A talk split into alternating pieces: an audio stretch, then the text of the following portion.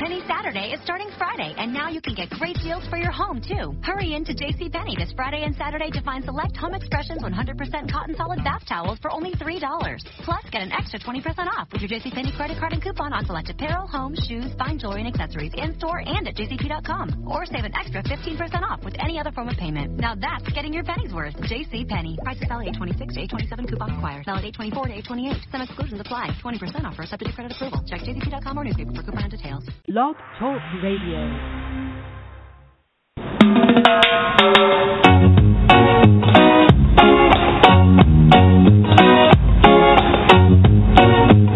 One zero. Hello, everyone. Welcome to another conversation. Today we have Beverly East. She's worked in the private and public sector of personnel management for over 14 years. She was introduced to graphology in 1987, where she um, employed by a recruitment consultancy. This high successful company used graphology as a primary tool for client selection and recruitment. Miss East trained intensely for four years and was qualified in the world's foremost institute of graphology, based in Chicago, Illinois. Hey, hey. she established Strokes and Slants in Washington, D.C. in 1989 and in London, England in 1991. Over the past 26 years, Beverly has built an extensive clientele that includes the Washington Court Hotel in the United States. In Europe, she consults with Queen Elizabeth Foundation for Disabled People, the London Taxi Finance Company, and Educare Recruitment Consultancy. She studied and trained both in the UK and the US and qualified an apprentice with the world renowned document examiner Felix Klein of New York. Eve has lectured at major universities such as Bowie State and other in educational institutions. She has been featured in print media such as the Washington Post, The Guardian in the UK, participated in a research and reliability study for the British Institute of Graphologists. Miss East examined may um, may well and testimony frauds and won consist- consistently in the Supreme Court in Kingston, Jamaica, the High Court of Trinidad and Tobago, and Washington D.C. courts. One significant examination resulted in a 4.5 million win for a DC lawyer for Ross Bell and Dixon in authenticating the 18th century explorer Alfred Wallace. 1700 items collection for the Smithsonian Museum. My uh, my co-host Chris Daly will let you know some more about her. So take it away, Chris. Thanks, Denise. And Beverly, welcome to our conversation. Thank you for having me. Great, good to have you. Um, Janice has given you such a, uh, given us such an extensive overview of your background, but tonight we're going to be talking about one of your real passions, your writing passion. Uh, but just to get people to to get to know you a little more, uh, let's talk a little about your Jamaican roots. Give us a, a, a sense of what that's all about. Well, I was born in Jamaica. I moved to England at a very young age. I always say I was my mother's accessory because you had no say in it back then, whether you stay or you go. Uh, you just go with your parents. And I've been living in the United States since 1987. And I just became an American citizen two weeks ago. oh, congratulations. Thank you. So, yeah. um, well, but I have strong Jamaican roots in terms of both my parents are Jamaican. My father was a Garveyite. So, no matter where I've lived or where I've been, um, my my soul is my Jamaican roots. Amen. I know you were recently honored uh, as one of the honorees of the Institute of Caribbean Studies uh, to recognize some of your accomplishments. tell us about a little about this award and what it means to you. Uh, the award I was actually for everybody thought the award when I was inviting people thought the award was about my writing, but it wasn't. It was for my work as a handwriting expert. I am the only woman of color qualified and practicing in both areas of handwriting expertise. Most people work in one or the other, but being a Jamaican high achiever, I ended up working in both, and I love both areas of handwriting expertise. So that that's what Wonderful. I got the award for. That's what I got the award for. Well, certainly our congratulations to you. Thank you. Yeah, as I said, to to be a handwriting expert, you have the mind of a detective, but you also have the pen of an author. And you've written this riveting um, book, Reaper of Souls, and it's personal and it's riveting. How did you you. muster the courage to deliver such an excellent piece of work? Uh, well, it took me nearly 25 years, so I don't know if I mustered it up. I just kept plodding along for 25 Okay. years. um, I didn't know because I grew up in England. I didn't really know much about Jamaica, so I would run back and forth in my summertime to go to Jamaica to do research. And it wasn't until I committed myself and moved to Jamaica and lived there that I was able to really finish the book. And Mm. 9/11 really shook me up that there were things unfinished and I need to finish it because I didn't know how long my life on this earth was going to be. So I wanted to make sure that was one of the things that I completed in my lifetime. Boy, we know it was. It's been such an emotional journey for you. Take us back to the the moment of discovery of your family's fate, and um, what gave you the determination that this needed to be chronicled. Well, I didn't know. My father had lost 14 for because maybe some of your listeners are not not even sure what we're talking yeah, give about. us some background. But. I'm talking Yeah. about the 1957 Kendal crash. A train crashed in Jamaica on the 1st of September, killing over 250 people. And my father had lost 14 members of his family on that train father, mother, uncles, aunts, cousins. My father would have been on the train had he not already gone to London to join my mother. So that's the background of the story. I lived in a house with my father, and he never spoke of it. And it wasn't until I was Mm. 18 that a cousin came to stay with us and told me about the Kendal crash. So from then, 18, I was very curious. I wanted to know more. My father didn't want to talk about it. It was still painful for him. So I just started doing my own research. And then, as I said, it wasn't until I moved to Jamaica um, in 2003 that I began to really focus on finding survivors, going to the National Library. And we have the most amazing archival system in Jamaica. People always think that, you know, Jamaica's a little bit backward in some areas, but honestly, they were the most helpful people ever to work with over the period of time. And even when I finished, I thought I'd finished the book. The day I left and said goodbye, I Mhm. got a call in the afternoon saying that a lady from England had just walked in the library bringing in the ticket that she had from the train crash. How amazing is that? And so, the the ticket went into the book because I, you know, there was nothing archived, but she felt she needed to bring it, and I became quite close to that woman. Um, so it was not an easy journey. I cried a lot. I realized that I was in over my head for a long time, and but I just kept going, and I'm happy to say that I have helped so many people um, put a part of this horrific night behind them, closure, because Mhm. they d- didn't know. Some of the information that's in the book wasn't available to them. So somebody once said to me, if I don't do anything else in my lifetime, I've done it. So I still think there's more for me to do, but that is uh, that was a great compliment when I got that message from a friend. That's great. So they might have just seen maybe the Gleaners um, story, and that's all yeah. they Most knew, people just saw the Gleaner story. Yeah, most people read or Mhm. did not read. A lot of people.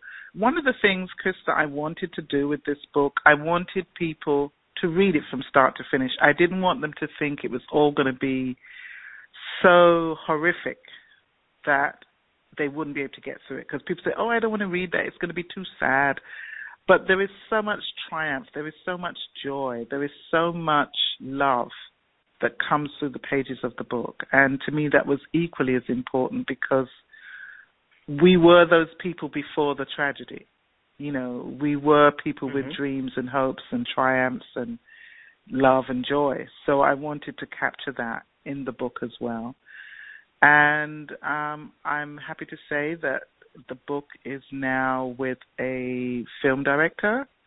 So maybe in a couple of years we will have it as a movie. Oh, wonderful! This is great news. yeah. How how how did you you know when you started? You you you are uh, the that's uh, out into adulthood. Then you're making this large decision. How did your dad take to the journey that you um decided to embark on? Well, my father had died. By the time I had really started taking the journey to write it seriously, my father had Mhm. already died. My father died Okay. quite young. He died in 1978. He was only 64. Um, so yes, so he is not wasn't present of any of that, but uh, his sister is alive and other family members are alive, and so they have been very proud of me and what I've accomplished. And I still think I feel his presence a lot of time. So I still Right. think he's smiling down at me and happy that I have, you know, done this work for everybody, not just for me, but for everybody. Right. It's you say it's been a 25 year journey. Um, Mhm. at, at any point, you said, "Gee, this is not worth it. I'm going to put it aside." Or how, how- Oh yes, I did put it some of the aside. I You did. ten years in, ten years in, I put it aside and I wrote Finding Mr. Right. I wrote the handwriting book. Ah. Reaper of Souls is my second book, but I I put it aside and I wrote Finding Mr. Right because I was already a handwriting expert and I knew what I was writing about. I was still muddling my way through the you know, through the Jamaican history archives and not making sense of how I was going to make the book resonate with everybody. So I put it aside. I worked for 4 years on Finding Mr. Right it became a bestseller. And then I woke up one morning and I thought, I'm an author. I need to get back to the other book. Okay. And so, so I, and it did give me some confidence. Um, and yeah, so I went back to Reaper of Souls. It was called something else at the time. And um, I just plodded along and continued. And then what made it quite as it was coming up to the 50th anniversary, I just felt I had to finish it ready for the 50th anniversary of the Kendal crash, which was in 2007. Right. So yeah, the drivenness that that that to get you there. Yeah, yeah. There was no turning back. There was no turning back. I cried a lot of nights. I didn't sleep a lot of nights. I'd get up in the middle of the night. I never turned off the computer in four years because I would get up in mm. the middle of the night and write. Things would come to me. I'd be in the middle of cooking dinner and leave the dinner and go and cook. I would be I'd be having dinner with somebody and I'd be bored and I would excuse myself and said, "Oh, you know, make a little tell a little white lie. My son is sick, I got to go." And go and come home and write, you know. Mm. So all those people out there that are listening that I may have walked away and left you, now you know the real reason.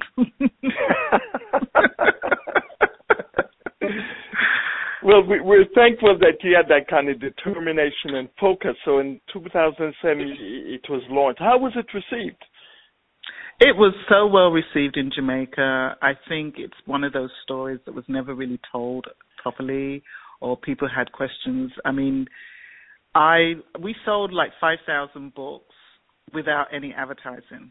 I we had a we had a a launch obviously in Jamaica. We had a candlelight service in Kendal.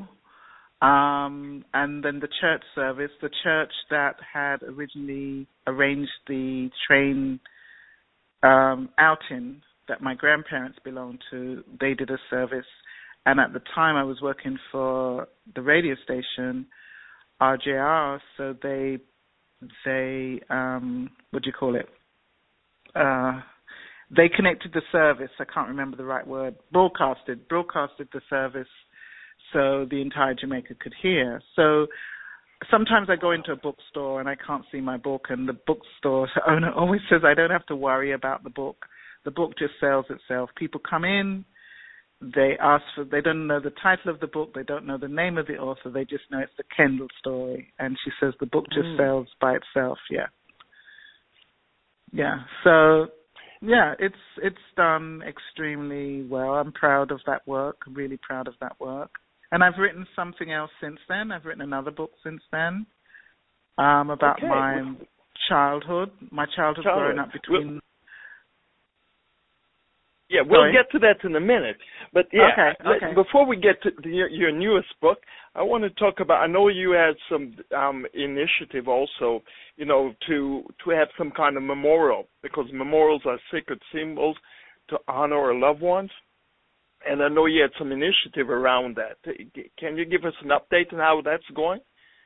I have absolutely nothing to add to that right now. Um, it all takes money, and I find a lot of people come forward. Yes, yes, we're going to help you. We're going to do this, and then nothing happens. And uh, I have been really busy running my company in the area of handwriting, and I haven't really been able to put as much energy into the fundraising of the memorial. It's not that it's never going to happen, but um, because I'm I'm not I'm doing it alone. It it has been a long journey, and people who have made me promises have not honored those promises. But it's temporary. Okay, good. Well, maybe by if, maybe if somebody is listening, anniversary. Yes. right. If somebody now is listening, what how would they go about supporting this initiative for memorial? Well, the, first of all, they'd have to be genuine because a lot of people come forward and they're not really genuine. So okay. uh, they would have to be genuine. They'd have to decide what exactly they would want to donate, whether it's money, whether it's time, whether it's building supplies, a specific area um, of how they would help. Um, and they can reach me through my website, through my email address. Good. All right. Well, we want to give folks this uh, uh, whet their appetite. Could you share a brief passage of that's in the book, just to give them a sense of that and uh, why it's meaningful to you? Okay, I'm going to read Reaper of Souls, chapter 13, two pages. And I'm going to read the part of um, when I was writing the book, there was a lot of ghost stories. So I created my own ghost story in within my story. It was a chilly, dark morning. Even the sun had overslept. A gentle breeze swept across my face, and I squinted to adjust to the morning light. The entire house was quiet. I looked at the clock, and its hands told me that half the day had gone. I jumped out of bed, half dressed, pulling my robe around my shoulders. I ran down to the hallway. There was no smell of fried plantain or dumplings coming from the kitchen, no pots and pans clanging, no water running in the sink, and no sign or sound of Miss Ruby either in the kitchen or in the yard. I peeped around her bedroom window, and there she was, fast asleep, and slumped forward in her chair, her chin in her chest, and her rifle in hand. Miss Ruby, Miss Ruby, was she dead? She stirred just a little, her large frame shifting in the chair, but she did not wake up. I ran down the hallway to Do- Donovan's room. The door was closed, and without knocking, I pushed the door open. The room was dark and snuffy, stuffy, with a smell of stale carnality. Donovan never closed either the window shutters nor his door at night and slept with all the lights on. My cousin lay in deep sleep, wrapped up in the arms of a woman. Her face covered in the mass of thick black hair. It was the happiest I'd seen him. I tiptoed out of the room, holding my surprise until I got back to the safety of my own. Donovan's new love came often, too often. She disrupted his lessons and showed up unannounced. He never seemed to mind, but it annoyed me to no end. She said her name was Lucy. She wore a lost look on her face. Her deep set grey eyes stared at you as if she'd seen the world four times over. She never smiled or frowned, but stopped but stood looking at me expressionlessly. She was pigeon chested and had no hips. Her legs seemed to surpass her waist. When she was alone with Donovan, I watched her giggling, singing, and whispering to him. Her black hair fell loosely below her waist. She wore the same pair of shoes every day, but a different frock style of all shades of blue. But no attempt was ever made to match the striking turquoise shoes on her feet. From head to toe, she was decorated in jewelry, beads of more than one crucifix hung around her neck, earrings clipped on every earlobe, rings on every finger, and she jingled with every move she made. I heard her one day. She she heard me one day mumbling about her strangeness. All she said to me was, "I am an instrument of my own devices." Hmm. When she visited, the strangest feeling came over to me, and I instantly felt cold, no matter how warm the day or evening was. And when she left, her smell, something like camphor and thyme, lingered for hours. It was an odor so odd, I just wanted to throw up. I did not like Lucy at all. When I looked down at her feet, the shoes she wore looked exactly the same as the ones my mother had owned, the same turquoise shoes Aunt Pearl had bought from England. The fixation of the shoes made it difficult for me to be nice to Lucy. And one day I just said to her, Where'd you get those shoes from, Lucy? My cousin gave them to me. They're unusual color. Of course they're unusual. I like unusual things. She brushed the thick hair out of her face. I was positive that the shoes she wore were my mother's. But how did she get them? My mind sank of the many horror stories I heard about the Kendal crash. Many of the dead and injured were robbed at the Kendal site. Was she one of the thieves? Wow. Powerful. Thank you for that. Thank you. Well, your your pen continues, and you've now um, um, you now have a new word with Dessa's Riveting that deals with your cultural rules. Tell us a little about this new word. Well, I, as I said, I grew up in England. I went to England when I was three, and I grew up with my own biological family, and my neighbors was a Jew, were a Jewish family, and there were four women who didn't have any children. So I lived between the two homes while my parents worked really long hours. I lived between I lived in their home. They picked me up from school. They looked after me till my parents came home. And then I moved back to Jamaica when I was 7 and lived in Jamaica for 2 years. Oh, I've missed a bit. When I was in London, I was bullied badly because I was the only black child in the entire school. And then I went to Jamaica mm and I was bullied badly because I was the English girl with the English accent. so, mm. so it's my life um, between the two cultures and between two countries, and it, it I had a really rich, wonderful childhood. I got a little tired. Not that I think it doesn't exist, but I got tired of hearing about the poverty of children, the rape, the incest of young girls and not to take away from any of that that happens, but that wasn't my story. And I wanted to share a story that was different of a young girl growing up in a happy environment.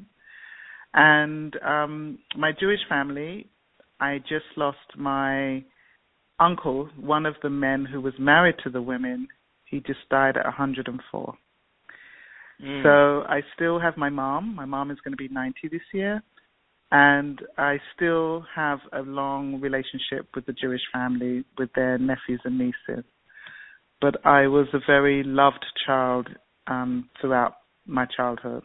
And the book stops when I'm 12, when I'm still safe. Nothing to okay. uh, to censor. Nothing to censor. Uh, that's wonderful. We, we, within our culture, we need stories like that. That that gives uh, that it's not all pathology. How's it has it been received? The the book um, won a prize last year for um, it was for the library. I can't remember the National Library in Jamaica. Made it a summer wow. read for uh, the children in Jamaica, and then the other award I read at Calabash a literary festival in Jamaica in front of a thousand people. I was the opening author in 2014, and the book has sold extremely well. And this book also is on um, somebody's desk, somebody quite prominent, to actually make it into a musical like Annie. Oh, neat. Please Yeah, tell us how do we get a copy of this work? well, both books are on Amazon. I don't have any physical books at the moment. They're selling like crazy. I don't have any physical books in my office where sometimes I say, oh, call me and I can give you an autographed copy. I don't have any books other than the Finding Mr. Right book. But people can go to Amazon and buy a copy of the book on Amazon. And go Of- ahead and repeat both books. titles for us. Um, my the Kendal story is Reaper of Souls, a novel of the Kendal's 1957 Kendal crash.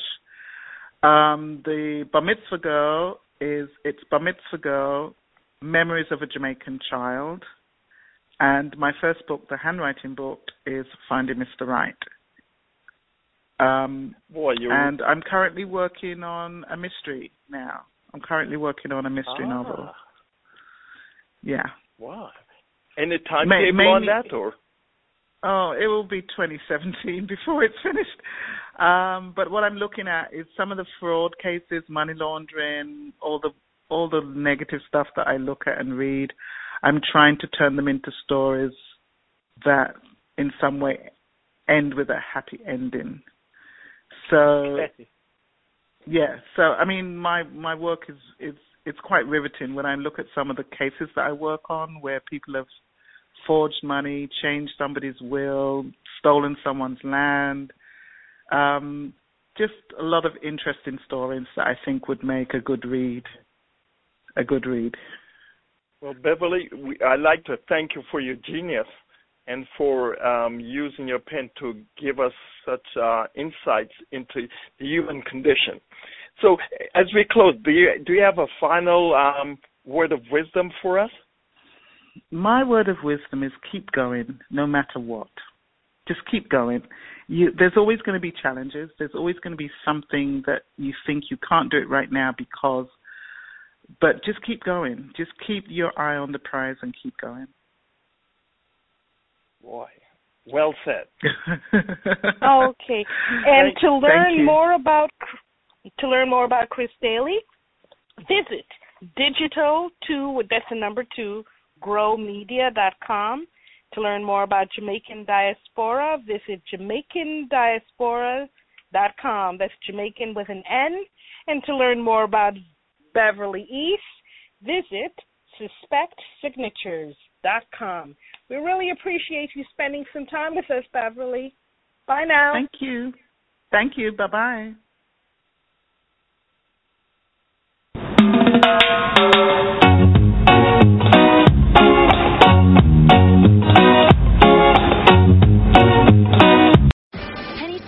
starting Friday. That's right, Friday is the new Saturday. Rush into JCPenney to find select juniors and girls, Arizona, and Total Girl leggings for just $5. And guys, stay active with exertion shorts for only $10.